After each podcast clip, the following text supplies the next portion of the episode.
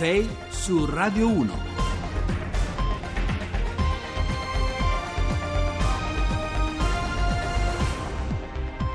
Buongiorno e benvenuti.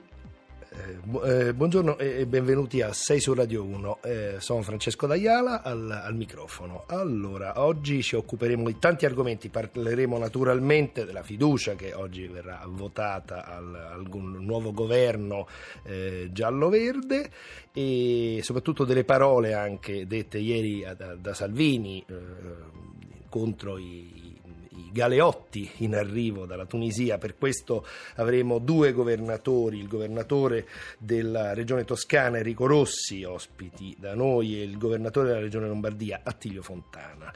E poi affronteremo altri argomenti, i viaggi della salute, cioè perché le persone, tante persone eh, con tanti soldi vanno a curarsi all'estero e non sfruttano il sistema sanitario nazionale, e poi di auto elettriche, cioè come faremo il pieno nel futuro prossimo venturo.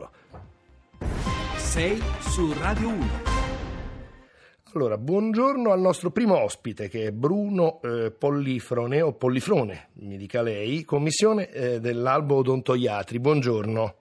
Buongiorno. Buongiorno, perché- Pollifrone e Brunello, non Bruno. Ah, Brunello e. Brunello, eh, amo Bruno, ma insomma, l'abbiamo, l'abbiamo- l'abbiamo elevata a Bruno, ma in realtà è Brunello. Buongiorno. Allora, eh, una cosa importante, i viaggi della salute, in 350.000 eh, italiani all'anno vanno all'estero per curarsi, soprattutto per mm, cose cur- legate alla bellezza, ma neanche tanto, perché mm, con lei vorrei parlare soprattutto del fatto che mm, spessissimo si va all'estero per curarsi i denti. Eh, naturalmente da parte vostra dice attenzione a, a chi in, a chi mettete in mano la vostra bocca e dall'altra parte si replica però che i prezzi in Italia sono eh, per un ponte, per un lavoro un po' più serio che non sia una semplice caria, sono eh, altissimi. Allora, mi dica che cosa volete dire a vostra discolpa, voi Va odontoiatri. bene, in- intanto vi volevo presentare, sono Brunello Pollifrone e sono il presidente dell'Albo degli Odontoiatri Sì. dell'Ordine dei Medici di Roma. Assolutamente. E il, eh, perché si va all'estero chiaramente per una questione economica, i prezzi all'estero sono inferiori, però andiamo anche ad analizzare perché sono inferiori i costi all'estero. I costi all'estero sono inferiori perché intanto la gestione di una clinica, di uno studio all'estero è sicuramente meno costoso che in Italia, perché l'affitto costa meno, il costo del lavoro costa meno, le tasse costano meno, i contributi costano meno, ma questo non giustifica il fatto di dover andare all'estero, perché c'è un problema eh, serio e il problema serio è la qualità. Una qualità che molto spesso nell'odontoiatria viene percepita dopo, dopo qualche anno. Non sempre tu ti rendi conto del lavoro fatto, se è un lavoro qualitati- qualitativamente fatto bene o no. E eh, questo lo dimostra anche un sondaggio, ne parlavo tempo fa con, eh, in un convegno, un sondaggio di Mannheimer, dove poi il 50% dei 350.000 pazienti all'estero, quando ritornano in Italia, sono insoddisfatti. E quindi intervistati, un 50% ha detto chiaramente che non sarebbe mai più tornato per fare le cure all'estero, ma sarebbe rimasto in Italia. Questa è- è- è- la verità. Eh, ma eh, però eh, torni- rimaniamo al problema soldi, cioè eh, curarsi i denti in Italia è diventata una cosa per ricchi. Come si può fare? È una, è una cosa per ricchi fino a un certo punto, Mm. perché le, le situazioni adesso sono veramente cambiate, sono cambiati molto. Intanto i prezzi sono scesi, però al di sotto di questo i prezzi non possono scendere, perché la qualità ha un costo, i materiali di un certo di livello hanno un costo. E quindi diventa anche difficile eh, poter scendere al di sotto di quella ehm, di quel, al di sotto di un certo prezzo se noi vogliamo una certa qualità. Purtroppo per poter scendere ancora al di sotto, quindi poter avere prezzi- dei prezzi competitivi con l'estero, noi dobbiamo eh, eseguire delle protesi, dobbiamo eh, comprare dei materiali che non sempre hanno quella qualità che, eh, di cui ha bisogno una cura Ecco, ma eh, e di su- cui ha bisogno la salute. Allora, visto che parliamo appunto di questi boom di, di- di viaggi all'estero, allora, quali sono eh, le, le mete diciamo, più, più battute? Perché si parla di Croazia, di Ungheria, di Albania. Per l'odontoiatria Eh. sono la- attualmente la Croazia, il, Sì. eh, mi sembra siamo al numero uno, poi la Romania, la Bulgaria e l'Albania. Sì. Questi sono, sono gli stati dove più ci si rega per poter fare eh, cure odontoiatriche. Però eh, io vorrei anche aggiungere questo, che c'è, c'è anche un qualcosa di psicologico nel- nell'andare all'estero, perché poi si crea una situazione di, eh, dove la cura viene percepita anche come un viaggio, come, come un viaggio di, re- di relax. Infatti alcuni studi vengono, e alcune cliniche sono, sono, sono poste vicino al centro benessere, vicino a delle terme. E molto spesso insieme al paziente parte la famiglia, quindi si va quasi per un viaggio per la vacanza, dove la cura diventa... Cioè uno si, si fa i- i- il ponte ai denti, ma allo stesso tempo Sì, anche il ponte delle il ponte- vacanze, insomma. Sì, sì, Oh. sì, sì, anche perché poi obiettivamente i luoghi dove si va, la Croazia lo sappiamo tutti, al mare eh, o le terme sono dei posti veramente belli. Però il- io sottopongo sempre l'ac- l'accento su una cosa importante, Eh.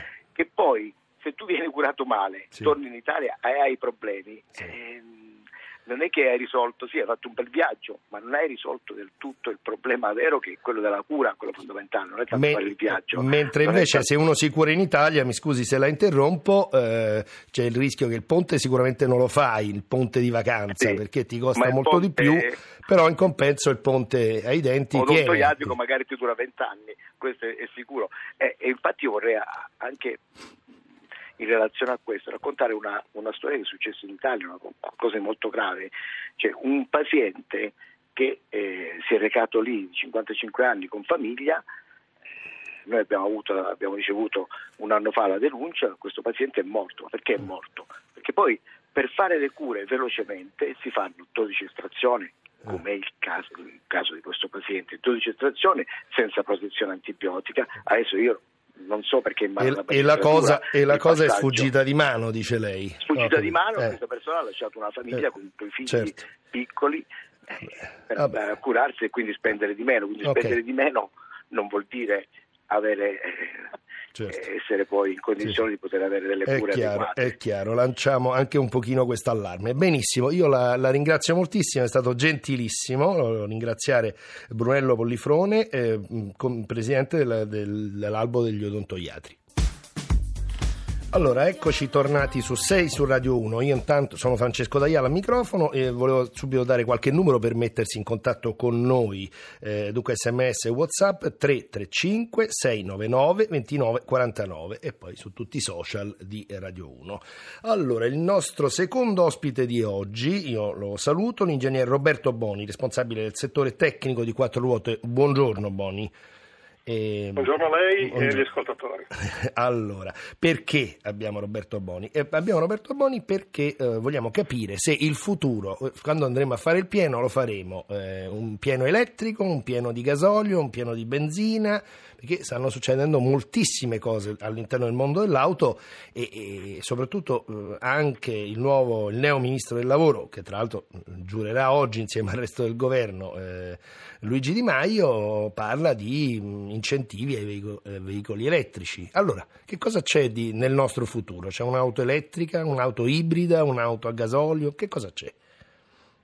Direi che c'è tutto di questo che ha appena citato, cioè elettrico, ibrido, gasolio, benzina, metano, idrogeno, perché il, il problema delle emissioni di anidride carbonica e anche quelle più nocive viene risolto con più eh, strade, in più, in più modi.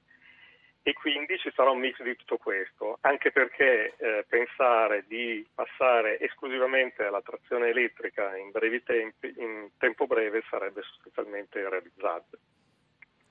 Oh, e su questo eh, voglio dire adesso mh, Marchionne, eh, lo ricordiamo, amministratore delegato della, della Fiat Chrysler, eh, dice che il futuro, eh, secon- visto dal loro punto di vista, è l'auto elettrica. E invece le, le, le, grandi marche tedesche continuano a puntare, a puntare sul diesel. Cos'è una, una specie di, di, di, di scontro italo-americano-tedesco sul prezzo della benzina o che cosa? Beh, allora, intanto mh, mm, va detto che eh, Marchionne fino a poco tempo fa era assolutamente contrario all'elettrico, ma questo è un altro discorso. E sostanzialmente l'altra sponda dell'Atlantico, quindi gli Stati Uniti, sono sempre stati contrari storicamente al diesel per ragioni molto pratiche, storiche, che, dove lì hanno un prezzo della benzina molto basso, motori di cilindrata maggiore e così via.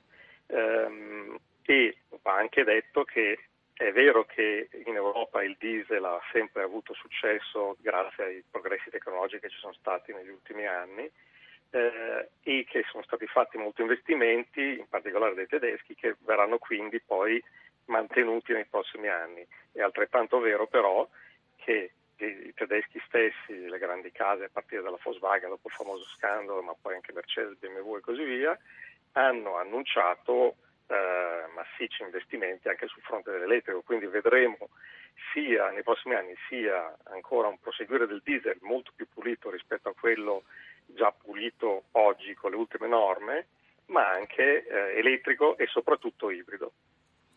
Senta, e, Luca, anche come costi, anche come secondo lei, così un suo parere personale, insomma, cosa inquina di meno davvero?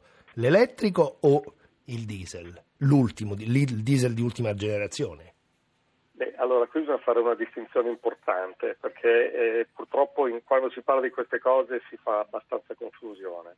Allora dobbiamo fare la, distinzione tra le emissioni locali allo scarico proprio della macchina, dell'automobile, eh, di eh, sostanze nocive, velenose, per così dire, mh, mm, verso l'uomo e qui anche se i motori a combustione interna, quindi diesel ma anche benzina, sono estremamente più puliti rispetto a quelli del passato. Ricordiamo solo che nel 1993, quando sono stati resi obbligatori i catalizzatori con le norme Euro 1 famose, eh, di colpo c'è stato un abbattimento del 90% delle emissioni nocive di ossido di carbonio, idrocarburi incombusti e così via eh, e via via sono... Qui mi, scu- eh, mi, scusi Boni se la interrompo, c'è un, un, sms che ci ricorda subito che auto elettriche significa centrali nucleari o centrali termiche funzionanti a, ore, a 24 ore al giorno per la ricarica notturna. Dunque mh, mm, ecco, non è che proprio...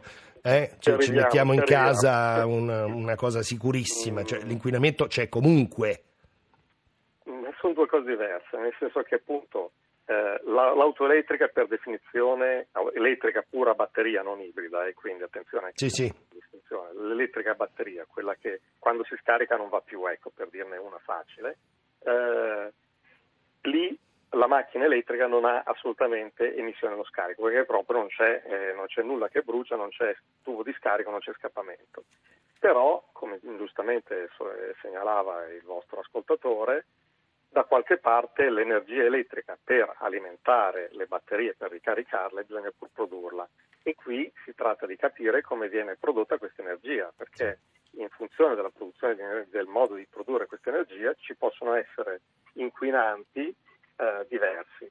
La, diciamo che dal punto di vista proprio degli inquinanti classici, quindi eh, ossido di carbonio e così via, cose diciamo, nocive direttamente per la salute, tipicamente le, le, centrali elettriche, anche termiche, vengono gestite molto bene, quindi le emissioni sono poche.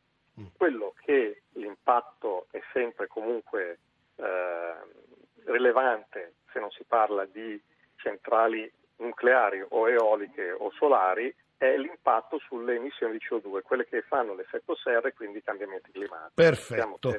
Senta Boni, il tempo purtroppo è tiranno e noi dobbiamo salutarci. Io la ringrazio moltissimo, ringrazio appunto l'ingegnere Roberto Boni, responsabile settore tecnico di quattro ruote. Adesso Onda Verde e poi avremo in, in studio le anticipazioni del giornale radio delle 7.